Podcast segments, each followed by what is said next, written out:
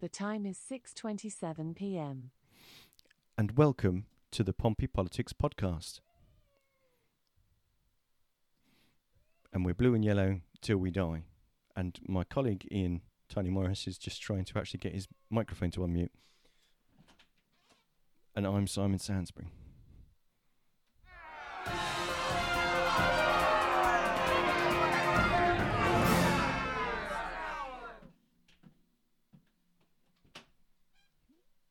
Ian, are you st- are you with us? Have the vagaries of Zoom. I can I can see you, but I can't hear you because I keep sending the ask unmute and it's not unmuting you. There we go. You're unmuted.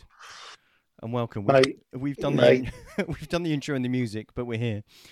Yes, no, I could hear all of that, and frantically, Jaws was jabbering away in the background, telling me that um, it was all going on. And uh, yes, yes, this is the trouble with working with about 17 open windows on your laptop. But we're here. We we are here, and just for reference, Jaws is the um the speaking screen software that um that you use. We're not talking about the the bad guy in Moonraker. No, no, nor am I talking about any kind of shark related, but um, I do have a shark just to hand, just in case we need one. Is is okay? Is that a, okay? I, I I don't even know where to begin with that, listeners. So um, good evening and welcome to our 69th episode. Yes, yes, greatly numerically comedic, which is always a good thing. But as a family show, we'll move, we'll move on. So we're talking budgets today, aren't we? The councillors. ranking. No, Yeah. No, sorry. Um, slight um thing there. So, yes. So we're talking we're talking budgets, ballots, and asking if that's anything to brag about because of your Twitter interactions. no, it was Facebook. Oh, Facebook. Oh, No, yeah, yeah, yeah, yeah, I beg yeah, your pardon. yeah, yeah. No, we will come to that later in the show. But um, so yes, it's the uh, Tuesday is the big, the big. Uh, well, it's the what is it? Is it is it a is it a scuffle? Is it a coronation? So the Lib Dems will put forward their budget for the 21-22 season. 22, no. 23. 20, oh, it's a three-year deal, is it? No, uh, as in next year, in rolling into the financial. So Ah, uh, it's 22, 23. Um, the the 21, 22 budget was voted on last year. I hadn't picked that up. It just shows how good my research is. So yes, 22, 23, and um, we shall look for some edited highlights and muse on how we think the meeting might go. Yeah. Then we've got the local elections in May. Um, we will have a little kickabout on as things seem to change this week, and we'll do a little bit of. I, I, No I try U-turn not yet. to get in trouble online, but I don't. I don't think I got in too much trouble this time. How's But, that um, going for you? Yeah, it, it it goes all right actually. I think I would like to say that this one didn't didn't end as ugly as you might expect if you mix myself, Billy Bragg, and about eighty of his followers. Um, but it was very insightful, and we'll pick that up at the, at the end.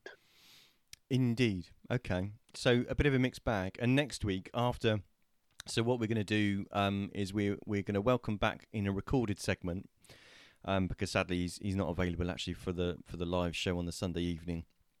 Um, and we wouldn't do it live during the budget because, to be honest, the meeting, knowing the council, the meeting will go on till like one o'clock in the morning until people are starting to throw shoes at their at their um at their laptops.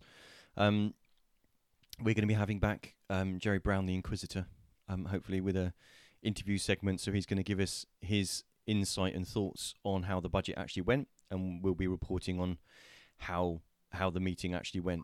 Um, so yeah, let, let's kind of get straight into the in into that. So the meeting on Tuesday, um, in a complete change to what we're used to in full council meetings, there's effectively Hang about, Hmm?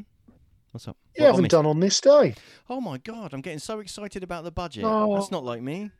You and your your, your fiscal prudence.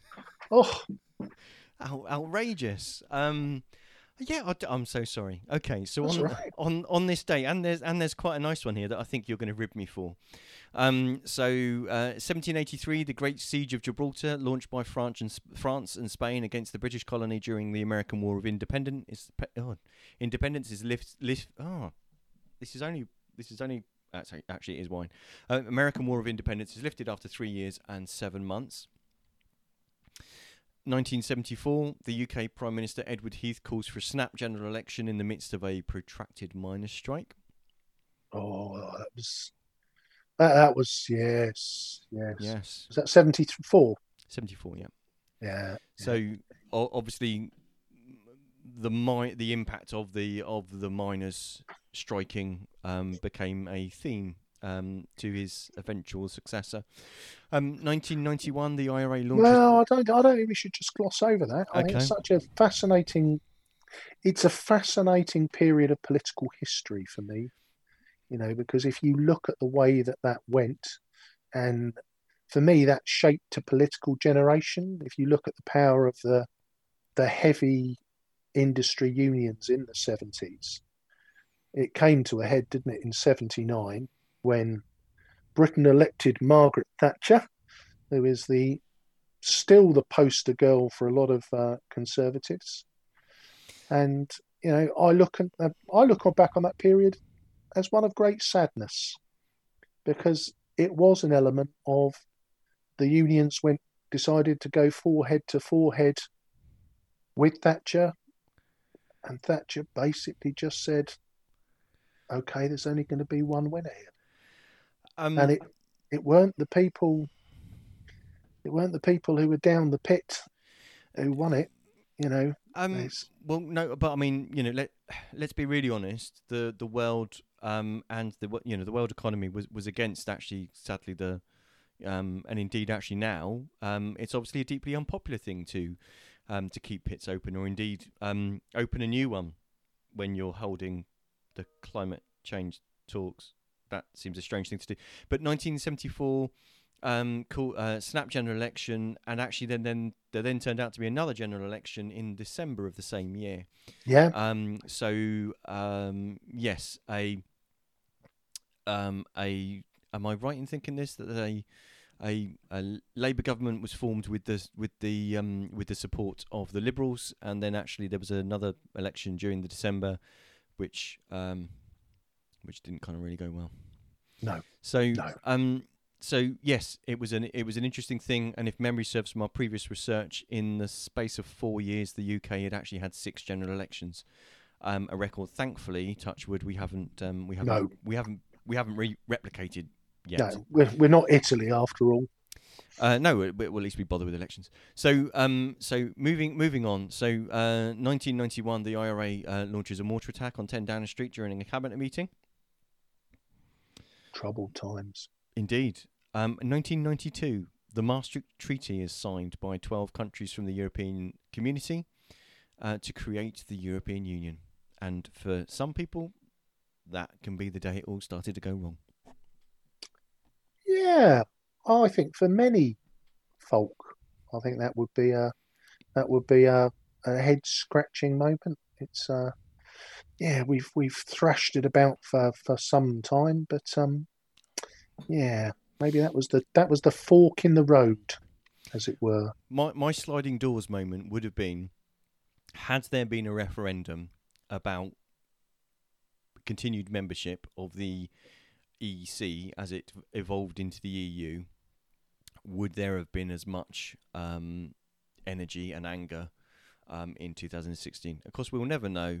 Um, No, we, we, we won't. But I I think I think you know if we look back on that, you know, it, it, it's kind of interesting that there wasn't. Because don't I remember? Oh God, I'm not great. Didn't didn't Ireland say? Uh, I think Ireland and Portugal both said no first time round. Um, I'm not sure about Portugal, but Ireland did, and substantive changes were actually made to the document. So Mm. um, there, there was much made of, oh, well, Ireland were just asked to keep voting until they got the answer that um, that was needed, and that's not the case. Actually, they declined the first draft, the, the first effective, Yeah. the document, and then the document was was um, was rewritten with substantive portions changed. So it's um it's not a fair reflection of history. Is a polite way of saying that's a lie. Um, to say that um they ju- just just kept ask being asked to vote until they came up with something different. Um, I am surprised though. What? I thought you were going to go for eighteen twelve. what's what's this got to do with the American War of Independence? No, mate. It was uh, on this day, eighteen twelve. Charles Dickens was born. Um, I no, I didn't pick that up. Do you know what? On No. yeah, well, there we go. Local local luminary. Um, No, can't claim any credit. It was our chums over at Island City Living who posted it this morning, and I thought, oh, we've in, we might have inspired them to Well- do an on this day of their own. Well, um, well, bless them. They've done obviously done better research than I hastily did. Um, maybe that's why I sub, um, subconsciously um, forgot that I'd done it. But no, I, I mean to be fair, I my process. You know me, I like a process. My process is I run up a list um, of usually about eight to ten, and then I whittle them down until three or until I get to three or four. at Um, least one of which is hideously biased to suit your own political narrative. outrageous, absolutely outrageous. I don't know how you can make such an accusation. That's that's dreadful. Yeah. That's Harsh but fair. That's dreadful. So, um, so shall we move on to talking about the budget before people in the comments get overly excited? Yes. Um, because I, I can see excitement about about the budget. So, the budget. It's an interesting meeting. Um, obviously, like other budgets, um, normal council meetings have uh, space for notices of motion, um, where um, where members of of all of the all of the well any councillors put forward a, uh, a motion that's then discussed um, and debated. Usually, each one takes about an hour on average. Mm, Some take longer than that, um, much longer than that. many feel like they take longer. They well, some of them some of them do. I don't have the I don't have the stats to work out the you know the, know. the median, but um, but it's yes, they they kind of go on. They can go on literally for hours. Um, so there's none of that malarkey this time. So this time it is the usual kind of introduction stuff, approval of minutes. Um, there's there's space for um deputations from uh, the public or for standing order stuff, and then there is um then it gets to the the key issue of the day. Um, the meeting being round off with the questions to cabinet members, so the kind of the local council version of PMQs, um, which usually turns out to be a bit of a, a bit of a bum fight as people kind of line up to try to make political points rather than actually get factual answers out of people. Um, so yes, it's going to be a different meeting. Does that mean that the meeting will be done and dusted? It still starts at two o'clock. Does it mean it's going to be done and dusted by six o'clock? Is that what it's meant to be done by? Uh, no, I doubt it. I, I doubt very much that it's going to be done and dusted by six o'clock. I will. I will eat a cake if it um if it finishes that early. I shall be shocked. Shocked, I say. I'm. Oh, let's have a punt. So let's go for ten twenty-eight. You reckon ten twenty eight? I'm going ten twenty-eight. I'm gonna go for eleven thirteen. Remember those folks. Note those down. please, please, um, please put in the comments um if you. So you t- you said ten thirty eight. I'm making a note I- of this. yep. 10 Now we've got to watch out because if there are any councillors in the comments, I could see them filibusting if it's all looking a bit. filibusting. No one's bringing a horse. Yeah, it's the old just chatting on, isn't it? Oh, filibustering. Yeah. Sorry, I'm being a being facetious. It's not like me at all. So, um, okay, so it's a different type of meeting. Obviously, the council will present their budget. I, I'm presuming that the um, the opposition parties will want to present their interpretation as to what they would have done differently. Does that mean that one, you know, um, other opposition parties will be then saying, well, we would have not needed to raise uh, council tax by X amount because we will have had insert miracle solution here, and another group might be saying we would have spent loads more money because we will have ha- found insert miracle solution to or location of pile of money here. Well, I guess each party is going to present. So you've got the you've got the document in front of you. So it- both of the major parties, possibly even the smaller ones as well, are going to present amendments, aren't they? That is a given. Yes. I get, well, they're going to try to um, make amendments to the. Um, sorry, I keep being interrupted by a noisy cat.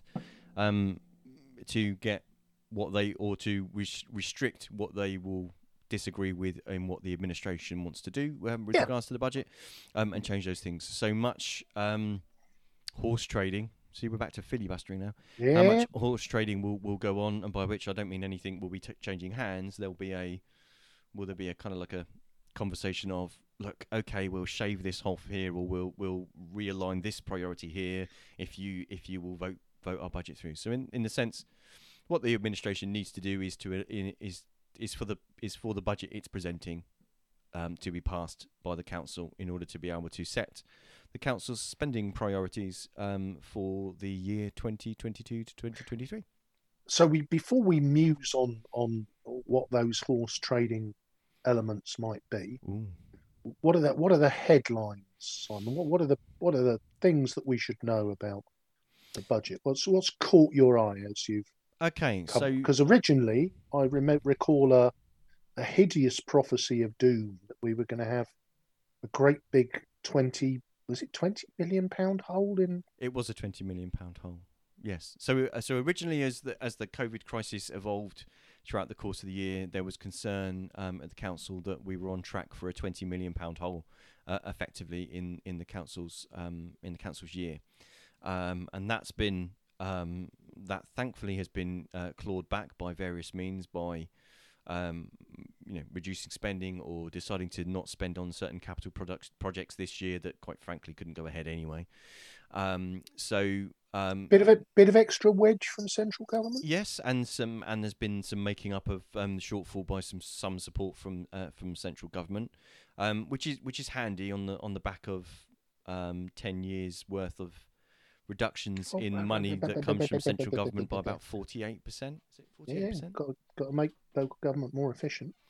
Uh, Don't wanna be indeed, paying for that local, out of your local government, absolutely, absolutely, local government um, should be more efficient. But there's, you know, you can't, you can't obviously keep cutting everything because you, you know, the quickest way, the, the best way to save money is not to ha- open the doors to your customers, right? And you know that's not a way to run a business. So, um, so yes, so the council-related uh, cost and income losses, um, uh, thirty-three point one million. Um, and uh, there's COVID. Re- sorry, that's COVID-related cost and income losses, and there's COVID-related funding of 31.9 million. So, Oh. um, so with the costs of COVID itself um, are not entirely met by um, by central government funding, but they are, um, you know, but they are. Um, there is a there is a substantial contribution there. Um, So we're about we're about two million shy, and again, just to that's for give the, yeah, that's for the year 2020. Sorry, that's the year Yeah. 2020 to 2021. So, So that's based on a total council budget of roughly how much? oh, that's where you say that, and I haven't actually written that down. Oh, Oh, it's got, it's got to be a few quid, hasn't it? yeah, let's be a bit more scientific. Let's um. I'm sure people in the chat, someone in the chat, while while um, Lee Hunt is busy spamming us in the chat with all of the all of the high points of it that he's excited about with regarding to the budget. Uh, so bless him, he's he's getting carried away. Um, so I guess if I go to the headline um, of the executive summary uh, on the budget, and if you'd like to read these documents yourself, they are all, of course, publicly available uh, from the council's website. Um, so, uh, so their standout comments are that since uh, 2011-12, the council will have made 103 million pounds worth of savings. Um, that's 48% of controllable spend. Um, adult and children's social care represents in excess of 50% of controllable spend. And by talking about controllable spend, we're talking about lots of the things that the council does. It's obligated to do, so it legally has a mandate to. Uh, sorry, it legally has a requirement that it has to follow. So it doesn't really have a choice on whether it spends, tho- uh, you know, spends money in those areas. Yeah, So there little were. bit, little bit grey. Is it? So Yeah, it is. okay. Um, if you say so, I'm just Do you of- want to, shall I explain? um, no, because I haven't got that broken down. Okay. but there but there But- are you know so there there will be areas for example in um in uh, social care um that we the the council are legally required to actually meet an obligation to uh, to look after people um but there are things like um I'm trying to think of an, I'm trying to think of an example here Statutory provisions. Sta- yes, It's so there'll be lots of statutory provisions. I'm sorry, my research didn't didn't encompass listing them, but there are lots of things that councils don't have a choice that they, they actually spend money on. Um, and and therefore, so there is actually a, from a point of view of, actually, there's a question of how much play does Yes. the council have on how much it can spend, and actually, does it have a huge amount of control, and actually how much money it has coming in, where a large portion of it actually comes from central government funding, um, not just so the council's income source isn't purely by any means uh, local council tax. But nonetheless, moving on, constant, um, I'm just keeping my eye on the clock. Um, so, um, just as a bit of a, a heads up, so the council performed a budget consultation. Um, 79% of respondents were in support of an increase in council tax as opposed to cuts in services. So they would rather pay more money than see services cut. Uh, and a clear majority, 67% of respondents, all, um, were also in support of an addition of the additional 3% of council tax in- increase specifically to support adult social care services. So that leads me to talk about um, the actual rise in, in Mm. council tax. So let, let's talk about that before I start talking about some of the juicy Yeah. things about what's happening in the year. Because this is, to be fair, this is the thing that's actually going to affect people, isn't it? This is where it's going to get them in the, get them in their pocket. It's going to hit me in my. po- How much extra am I going to have to pay, Simon? I, I, I think you'll manage, but let's let's you know because not everybody's in your situation. So Oh, um, what? oh, class war. I didn't say that. That's not what I said. You did. No, You did. it's a You fair, said you, you landed gentry. You'll just take it off the pile of gold you're sat on. Oh yeah, I'll get one of the serfs to move that through. again, Come on, come again, on. What's the percentage? Again, the listeners will be able to recall that that's not what I said at all. Um, so how unlike you to um, to misconstrue uh, mischievously what I said. Okay, so the council tax increase of 4.99% in accordance with the Four point nine nine percent. Yeah. that's an interesting number. Okay um, with the Not five percent. No. Why is it not five percent then, Ian? Would that be because if it was five percent, it would have to go to referendum? Your Ah. council can't. Uh, they can raise up to four point nine nine percent on their own idioms, and then after that, you've got to go to your your folk and say, "Would you mind awfully paying a bit extra?" Yes. And I muse on that because there's an element of, you know, yes, people are saying we'd like more services and we'd like more, you know, we'd rather see services grow than cut. And it, it's, I guess it gets to the heart of one of the great political debates, isn't it? Which is about taxing and spending. And the reason why I'm being playful is that I never like numbers that don't look quite right. So there's an element of the the the council is saying, if you give us 4.99%, that'll be just enough for us to work on, and that makes me raise a, an inquisitive eyebrow. I'm shooing you with a slight look that says, really, couldn't have done with eight or nine percent, or is that too much, or four percent? But the 4.99 just looks a tad piscine, if you don't mind me saying. So, um, having made the argument that um, that councils don't control the world, they have a limit to their powers. This is the council using um, one of its powers to um, To the limit. li- to the limit of it. It's not going, yeah. it's not going past that limit. It's doing something that's perfectly within its remit to do. Um, and again, I guess this is one of the fundamental things of will we see on Tuesday. Um, some parties of your colour, for example, um, being unhappy about that level of increase um, in council tax rise. Um, it remain it remains to be seen um, as to whether actually, when you compare that to what's happening in other councils across the country, that actually ours is in a much better situation than, than lots of other councils are finding themselves. And although this is, you know, there, there's lots of there's lots of painful um, stuff in this year's uh, budget. It's not a disaster by any means, I don't think. Um, and actually, there's a, there's a good balance. I think, to be fair, in the unprecedented circumstances, I, I'd uh, and you might consider me biased, but I I think the administration's done a fantastic job over the last year um, to keep things um, on track as as well as they have, and actually still come up with um, what is a really um, interesting set of priorities for uh, for the financial year that we're we're talking about. So.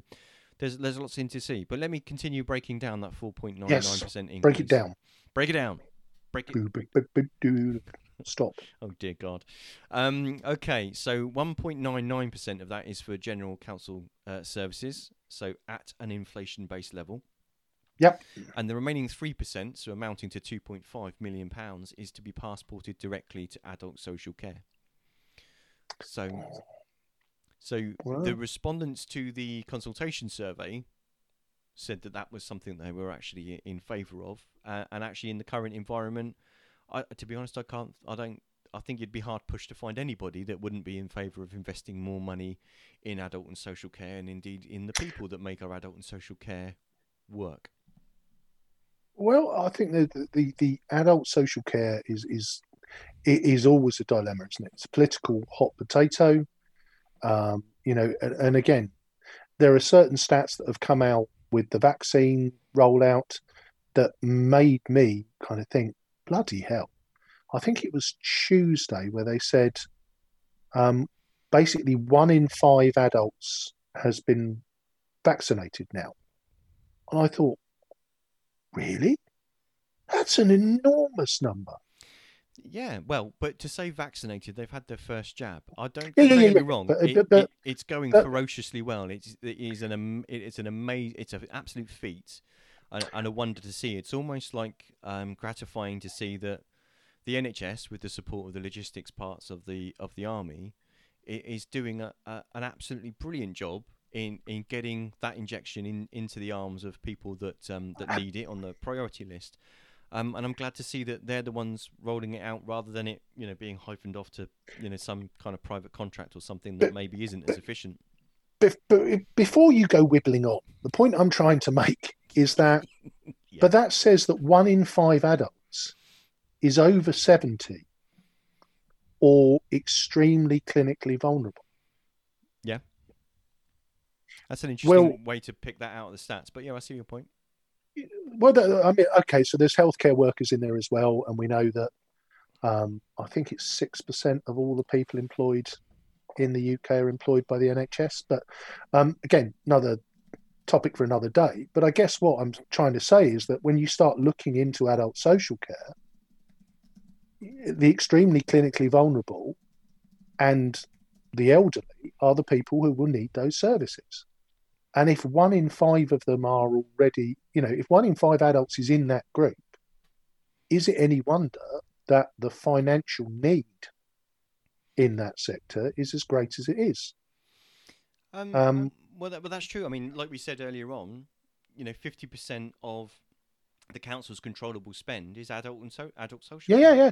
No, and it's it's why, uh, and look, uh, again, it's it's why I muse as to you know it's three percent for adult social, one point nine nine for general council.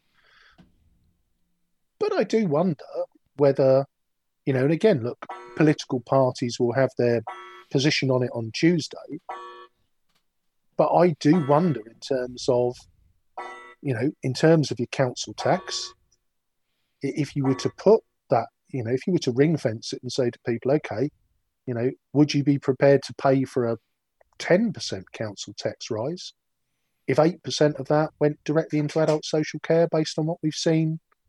Know, again, we saw a motion, was it last council meeting, which said, you know, we should pay every all of our sub the council subcontractors the living wage, and that was a four four million pound uplift.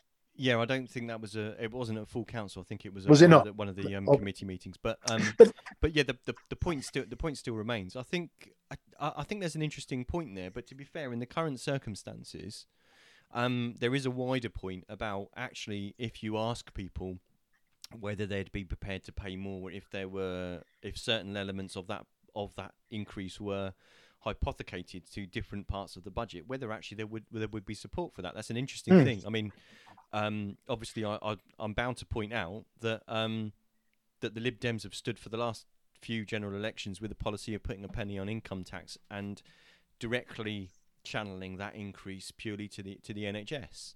Um, and you can draw your own conclusion about how well or, or not we've done in recent local gen- in recent general elections with that policy. Of course, you could also argue that that result isn't necessarily about that policy, but No, no, there was no, some other stuff no. happening as well. You might have heard about.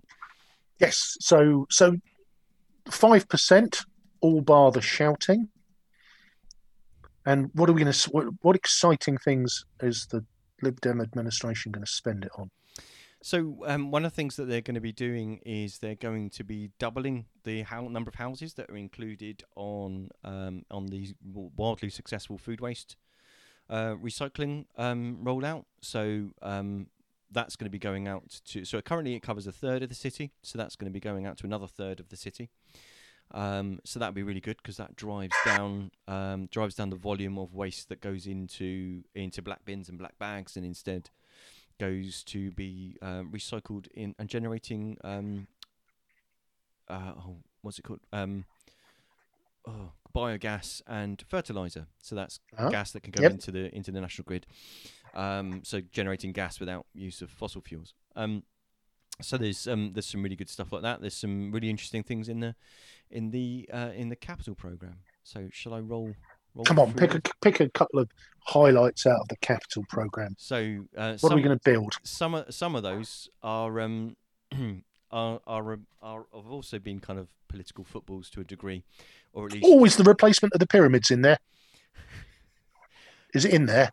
Um okay. So um so the new capital investment of uh, thirty five point eight million. Uh, so key investments include a new leisure centre, pool and community centre, twelve point five million. School buildings, nine point five million. The football facilities at King George V playing field, three point two million. The future High Street regeneration, uh, subject to business case, two million. Oh, IT. well, there's there's two million in savings. We can sort that straight away. You need to do something with the high streets, but you need to do something that's going to work. There's no point trying to pretend. As we can all see, we're all shopping differently. We need Yep. our high streets to be something different than, than they than they were in the 80s. Um, so uh, so you know, there's that IT infrastructure, 1.9 million pound. Uh, listening to some of the kind of the level, the lines on this, it's it's kind of quite interesting that, like lots of, um, I guess like lots of municipal organisations, or indeed lots of um, public sector organisations, their IT is kind of a bit wobbly because it's not been Yep. invested in over the years, and at some point you have to pay a large amount of money to update it. You can't keep putting it off forever any more than you can keep using mastic to kind of deal with the holes in the roof. Uh, redevelopment, um, 1.7 million. Um, so Oh, what they're going to do to us? so there's um there's some uh, there's a proposal um about um there's a proposal isn't there about um because the uh, the police station the f- police service and the fire service want to co-locate to a um to a site across the road um and that then frees up um their current footprints um ne- basically to the west of Cosham High Street um and also there's a potential to look at um also replacing the um, the the community and health centre buildings there, which, to be fair, are kind of in are kind of in need of that. So some really exciting stuff um, coming down the tracks for for Cosham, if that's um that's going to help, which is really good. Good to see. It I'm not convinced about the King George V playing fields though. what what are you're not convinced about? Three point two million pound. It's an awful lot of money.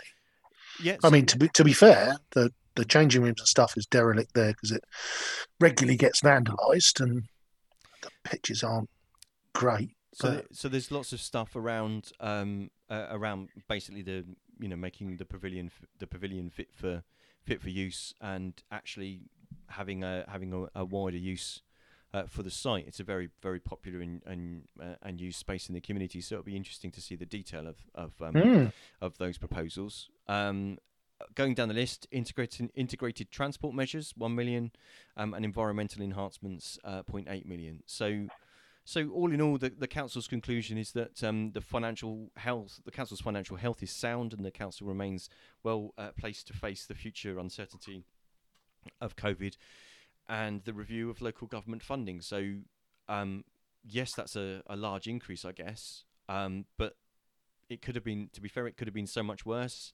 And it's not like uh, so. So I guess if you go from the complete extremes of raising taxes but actually still having to cut services, we're not having that. We're having a a raise in, in taxation, um, and um, you're still actually having a, um, a a spend and investment actually in local services and um, and local facilities and provision, which I, I think I think is a very positive budget considering the year that um, the year the council's just had. Yeah, no. To be fair, the, the the fact that you know in the end that shortfall, you know, was under two million pound. We we never quite got to the what was the total budget, but it's it's going to be a couple of percentage points, isn't it? In in terms of that, and I'm sure the the, the council's probably got a couple of some reserves tucked away somewhere to absorb that hit, and um, and uh, yeah, I, I guess one of the challenges will be, and I, I don't, is looking at revenue generation uh, and again, this this is no. I'm not going to make the cheap shot. You know that that because we we covered the lakeside investment and actually what a good deal that was. Um, but obviously that now needs to be looked at through the lens of, you know, a massive centralized office development where people came and sat in their cubicles in a massive building. So it, it will be and again, maybe that's for a future show, is to look at the impact of that well, in, in a post-COVID world, because it's you know again, and it's something we, you know, it, seemed so natural that people would do that. Um, it, it it does, and I think that's um, I mean, to be fair, you'd have to pretty much have had a crystal ball to have been able to predict the the, the impact of that. So it so on the definitely, and that's that's why I say, you know, mm. I did, this is in no way yeah you know, a, uh, being did, wise after the event. This is yeah. this is it was a bloody good investment until COVID hit and completely changed the way that people think about yeah. driving to sit in a office. Yeah, sitting in sitting in a spending a lot of time in, in a metal box to go and sit in another box. Um, uh, Councillor Lee Hunt helps us out by pointing out that the overall uh, budget for last year was um, one hundred and seventy four million five hundred fifty eight thousand four hundred pound and that is the level of detail we would expect from Lee Hunt. That that is that is crispy as you like, and I'm not going to do the sums, but two million in that is well, it's yeah, what it's. Uh, and he, his report is that that showed a 1.3 million overspend, um, which was created originally. There would have been a 5.4 million overspend due to uh, COVID, but because of the money from central government, that um, um, there was and there was also underspends of 4.1 million. So a bit of a mixed bag. Um, so money from central government, some prudence in in um, in local councils, but as you say, the kind of the kind of um, the, you know the previous plans and the previous expectations of being able to make money out of retail parks or being able to make money out of office complexes will will that be the landscape that we find ourselves in in the future? Who knows? Yes. Um, uh, you know, even things like um, you know the sponsorship deal for the Spinnaker Tower. Um, yes, I mean it's companies aren't handing over money hand over fist for um, to sponsor things when they, you know, especially um, was it Emirates that would received a, um, a bailout? So they've received. Yes, yeah, yeah, no. So Emirates obviously they put the money up front, and mm. some then um, the contract kind of came to an end, didn't it? So they've they've almost had a year for free. Yes. Um, uh, so now there's a you know, again, I I've no idea how much emulsion you're going. to I'm not a DIY man, but obviously, paint repainting that is going to take a chunk of time and money to do that to take it out of the Emirates covers. Yeah. The sad part is that there's nobody now to to pick it up. So the risk is, just as that last coat is drying, somebody comes along and says, "Can I sponsor that, please, mate?" And we go, "Oh, can you just give it a minute for this one to go off before we repaint it?" Yeah, but I th- I think um, if if memory serves from the responses that I think Councillor Steve Pitt had given us previously, um, the painting and repainting of the tower was already factored into the budget. It's just the fact that you're changing what colour you're painting it. So it being yes, painted no. now is is is not an abnormal thing. The only re, the only the only difference would be if Emirates, for example, had continued their arrangement, we'd yeah. just be repainting it in the same colour. So it, it wouldn't be any. Di- so we're no kind of worse off in that respect. The loss is that we haven't got another sponsor. Um, yes. But I guess with you know lots of public attract um, you know public attractions shut because of COVID, um, and lots of companies, especially in the in the international travel industry, being bailed out by different governments around the world, um, spending money on things like sponsorship deals of um, of um, public attractions, I guess, is, is something that they, they, they can't afford to do. So it's a like you say, let's not be capped in hindsight. Let's not be kind of wise yeah, after yeah. the event. Let's look at what the landscape is now and what are the opportunities to to um, to make sensible investments that are going to actually um, support the sorts of things that the government, the, the, the sorry, that the council wants to support. Um, so it would be, int- you know, I'd be quite interested to to talk about that in future. For me, loads of stuff to do with the sustainable economy and um, green um, green generation and all sorts of stuff like that. Like we've got the port. But I digress. Yeah, no, I think Tuesday's going to be an interesting one. hmm Uh, both both of the oppo- major opposition parties will table an amendment. I am sure. I will bet my left leg to an acre of Swedes that the Labour and the Conservatives will not work together on either of them to force them through.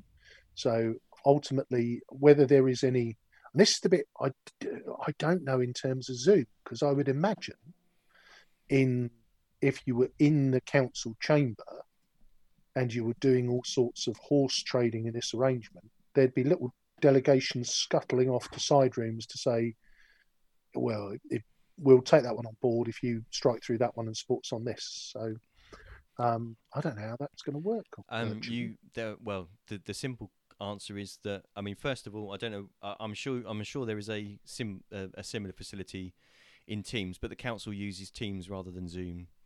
Um, oh, you got you can go into little secret breakout rooms. Yes, then. you can. You well, you can. You definitely can on Zoom. I'm sure there's a similar facility. You can on, on Teams, On, yeah. Teams.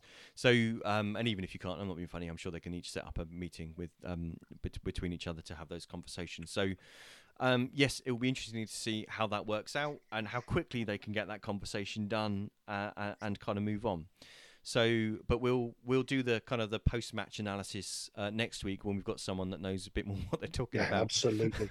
Um, so Jerry, the Inquisitor Brown, hopefully will be will be joining us if we can pre-record uh, that interview um, with him. So, shall we move on from the budget? Yes. So the government this week, local government minister, we'd said 29th of March was the was the um, deadline for pulling the plug on the local elections. It's the it's the day at which the local elections have to be announced. So if you're Yes. going to pull them, you have to you have to do it before then. Yeah.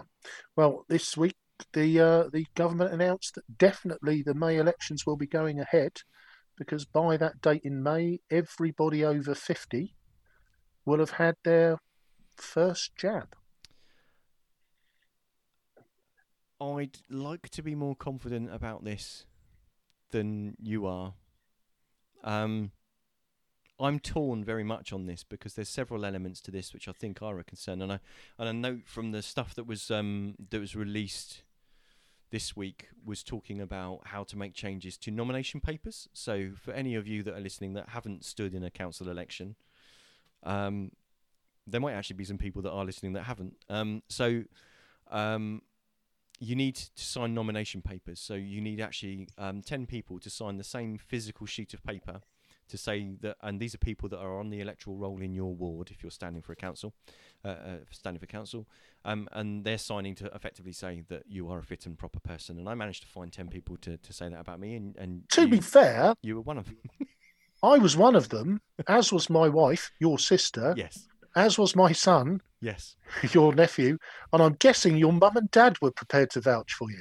They they were indeed yes. So if anybody looks at my uh, my nom uh, my, uh, my um, nomination papers for the two th- I'm trying to remember what year it is now 2019 uh, local elections, they will of course notice there is a flurry of Sainsbury's and then a flurry of Morris's. Um, but um, yes, there were other people too. There were other people who There were, were other people too. I, I didn't just randomly grab them in Cosham High Street. How dare you? That's outrageous. Um, such a suggestion. Um, so um, no, that's that's not what happens. But you know, if you if you'd like to sign my nominations, please put a message in the chat. Um, so yeah, so the, I think there's talk of um, reducing the number of people required. Um, I mean, to Yeah, me- handy for you if it's five, wouldn't it? um, no, of course, it's really, really easy for me to find more than it's really easy for me to find ten people that would be happy to happy to um, say that I'm a fit and proper person to stand in an election that are on the electoral roll in Cosham. Outrageous slur. There we go. Um, so yeah, so there's kind of talks about around those sorts of things and questions about how the count might take place. Um, and I guess you could also think about do you extend the time period for um, for postal ballots? Um, and you know, does does does central government or local government do something about promoting uh, signing up for postal ballots? There's there's there's all those kind of things to kind of work out. Um, as we have agreed recently, that it's not the right thing for us to be in lockdown and, and delivering political literature. It, if I'm honest, it seems weird to then for it to be okay for you to pay someone else to do it, um, or for the local pizza shop to, to be able to deliver leaflets um, with a paid delivery person, but political parties that are part of the democratic machinery for an election uh, to do that. I completely agree that I, I, I wouldn't feel comfortable with um, delivery of um, delivery of leaflets. I mean, in in my ideal world, we wouldn't be delivering any at all anyway. No. But you know, No, um, No. But I'd rather not. I'd rather not sacrifice a load of trees just to just to fill up recycling bins. But but we're gonna we're gonna do our bit, aren't we, for the political process in the run in to the elections? we are.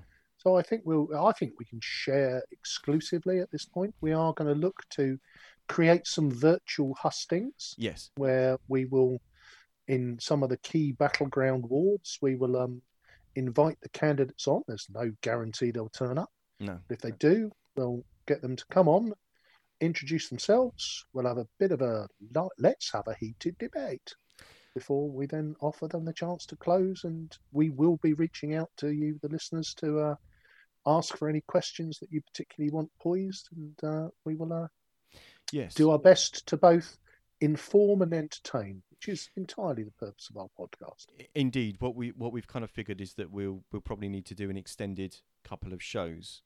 Um, what we'd like to do is pick three or four of the battleground wards in the city, some of the, some of the most contested ones, and if we can get, um, if if all of the if all of the candidates are um, um, are up for it and available, then that would be a fantastic thing to do. But we're also wanting to set up something similar um, for um, for the PCCs as well. So Yeah, the police and crime commissioner. So yeah, we are. We don't just do this on the fly, listeners. We do sometimes think ahead. Paul, um, It might not feel like it. But we do. Yeah, Are you sure? Um, so um, Paula, um, Paula's commenting in the chats. Bring it on. So I think Paula's up for it. Um, so um, So is Paula standing? yeah. Um, uh, if memory, s- uh, Paula, are you, is it Milton? Paula standing in. This is where I'm, I wait Yeah, yeah. No, tempestuously for uh, for Paula's response, but definitely, yeah. Um, she's liked that, or someone's liked that. Hang on a second. perfect. Uh, oh, Councillor Terry Norton has liked her comment. So um, seems like we're getting a bit of a seal approval from across the aisle Oh, uh, with regard to that. But I think, um, yeah, in uh, especially with the you know the current climate, it's you know. Um, oh yes, Paula. Paula says that that is that is correct. Good grief! I managed to get a fact correct on the show. Um, so um, so yes, um, I think that will be a, a really good opportunity and, and maybe hopefully help the public get to meet their candidates because they're probably going to not have as much of a chance to meet their candidates as they would have done in a, in a more normal election. No, So, uh, maybe that will be uh, that'll be quite a nice thing. So we'll keep you you know keep posted. Please do follow us if you don't already on Yeah. Facebook to, to keep updated with what's going on there. So So I can be David Dimbleby, can't I? Is it David Dimbleby? are you t- are you, did, if you're David Dimbleby, does that make me Fiona Bruce? Yes, it does. That's where I was going. Okay. Um, I don't, I don't really know what to say. Um, so, so You get to present Antiques Roadshow as well. Double bubble, mate. yeah, but I, I'm I don't really have a predisposition to other people's old useless tat. I'm not going there. No, okay, don't. Right. It's a fa- final, Ian, final, it- it- it's a final- family show, please. final segment. We've got a clip. Oh yes, yes. So, um, so this is oh, that, oh it's gone to sleep. So, um, through the through the um through the wonders of Facebook, someone um, someone shared on. I think uh, was it, it might actually was it Lynn or someone else actually. shared, Tracy uh, oh, Tracy. Sorry, Tracy Baker. Shared on Barker. Uh, Barker, beg your pardon. Uh, shared on um, South Coast politics and everything else. Yep. Um, there is um, there's a YouTube channel called uh, by a couple of guys called Larry and Paul, and they do some really good political satire.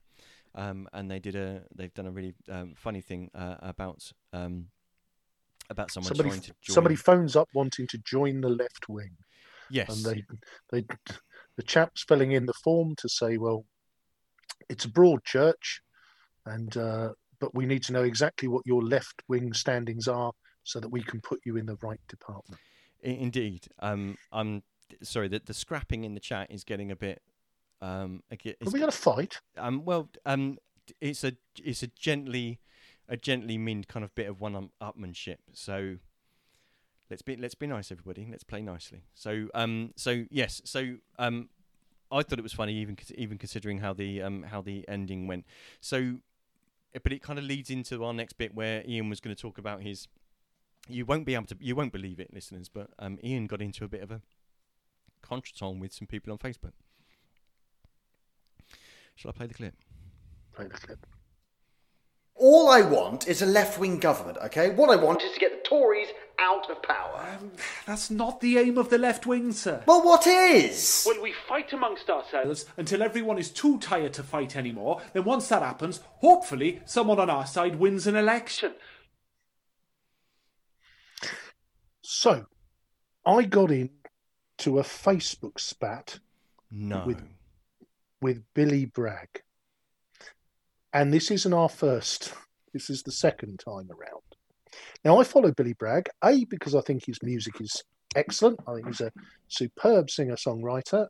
Most, a lot of his content makes me feel a bit queasy, but I, I like where he comes from, and some of his writing, it, it, it I find it thought provoking and it, it's interesting to watch. So he wrote a piece on how this week there was a I think don't know whether it was leaked or whether it came out where the Labour Party was saying we should be more patriotic and we should um, make sure all of our cabinet members are smart and look nice, and we should be seen more often with the Union flag. And Billy wrote a piece basically saying you, you could be patriotic and left wing, but theirs was the patriotism of looking forward to a more fair and just society and respecting the values of the UK. And I think that was echoed this morning by Ed Miliband and was basically suggesting the rights version was much more military history and, you know, was, was kind of, uh, you know, touched on the far right and mused on whether the the Union flag was in fact a symbol of Brexit.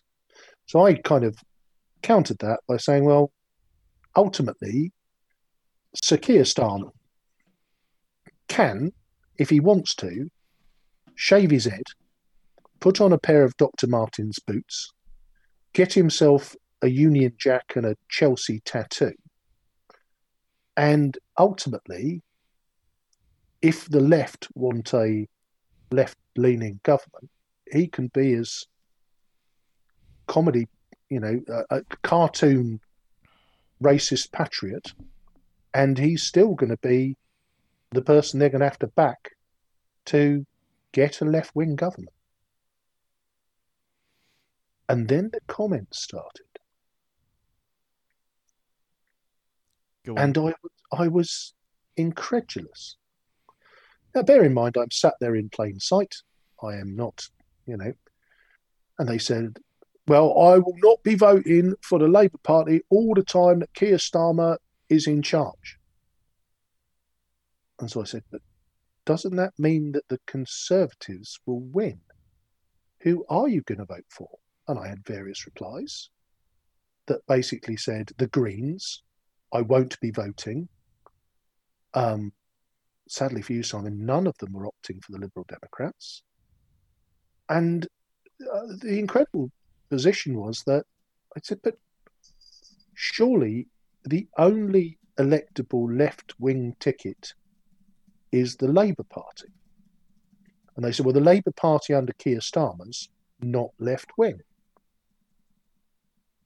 And I looked at it. I said, but, but it's the best hope you've got. You, you know, you've had 10 years, you've had four elections of your socialist messiah. And nobody wanted that. Well, why? Surely you need to hold a centrist position. No, we don't. And as the clip displayed perfectly, that appears to be that was the position of about 60% of Billy's followers who commented on my subthread. And bear in mind, there were 70 odd comments.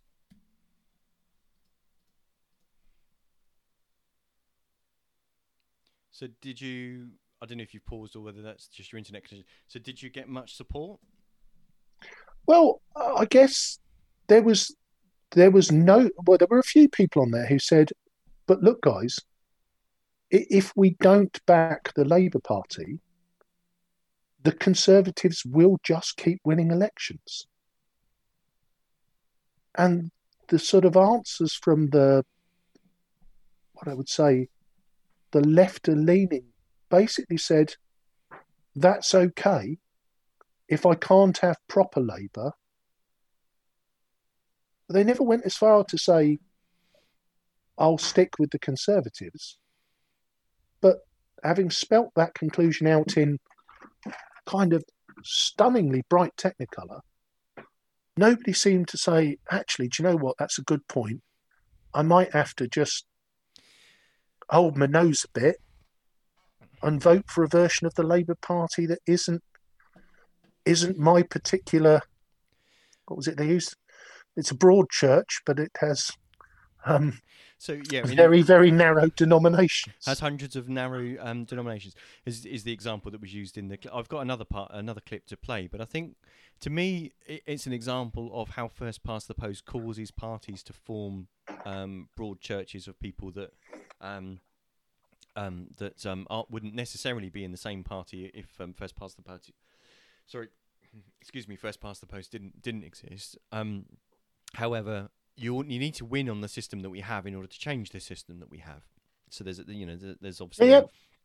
um, uh, an open hand thrown out there to all of the um, sorry all of the non-Tory parties, all of the progressive parties to actually say, look, if you want to actually change this system. Um, and make it fairer so to make sure that um, there aren't disregarded votes um, in in the country. And I think the example that was posted on uh, there was an example on Facebook, wasn't there, of um, a group of 10 people go out for drinks and four of them say they want coffee. One of them says they want tea uh, no sorry five of them say they no four of them say they want coffee. One of them says they want tea. Uh, three of them say that they want um, beer and then two of them say that they want wine. Um, but because the coffee drinkers have uh, have more support than anyone else everybody has to drink coffee. And that's how first past the post um, wins. And kind of the example that you're saying is I um I'm I like a bit of wine, but I'm also partial to a bit of beer. But I'm not going to vote for the beer guy because actually I prefer wine. So instead, I'm going to drink coffee. Yeah, yeah, and, and and again, it's similar as we come up to the local elections, isn't it? You know, ultimately there will be a situation where using the first past the post system in local elections, you know, optimistic as I am, for the Conservatives to win an overall majority, I think we've got to duff you up in a num so many seats that even I'm not feeling as comfortable about that as I might be. So ultimately, we'll hold the elections, and almost certainly what will happen is you might have one or two more than us, we might have one or two more than you, and Labour will go, well, not voting for the Tories.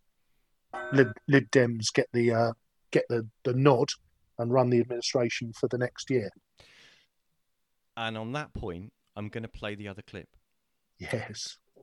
All I want is a government that looks after the most vulnerable, takes climate change seriously, supports small business, runs good public services, and is free of corruption. Well, why don't you just join the Lib Dems then? Well, I'm not going to join the bloody Lib Dems, am I? Of course not. No one ever joins the Lib Dems. Well, at least we agree on something. So, so obviously, as um, as someone who's quite clearly a Liberal Democrat m- member, I, f- I did find that quite funny. Um, so um, yes, there's some interesting interesting points there, but maybe maybe we can um, we can have our have our say and maybe create a bit of sway that we can ask all of because there are lots of um, politically involved people um, that follow the podcast, and um, quite a few of them that are candidates or existing councillors um, in in the comments that are involved. Then, hey, let's not. Why, maybe we should all kind of make an agreement to not say things to other people we wouldn't want said to ourselves, because we're all passionate about about wanting a better city. We're all passionate about wanting a better future for Portsmouth, and um, you know, may the best may the best candidate win, and let's have a let's have a a, a, a clean and fair fight um, where we see who the, the great and the good public of Portsmouth feel is the right person for their area. Uh, Marvellous. let's do that. Let's do it. You've been listening to the Pompey Politics Podcast. Blue and yellow till we die. I've been Ian Tiny Morris. And I've been Simon Sansbury.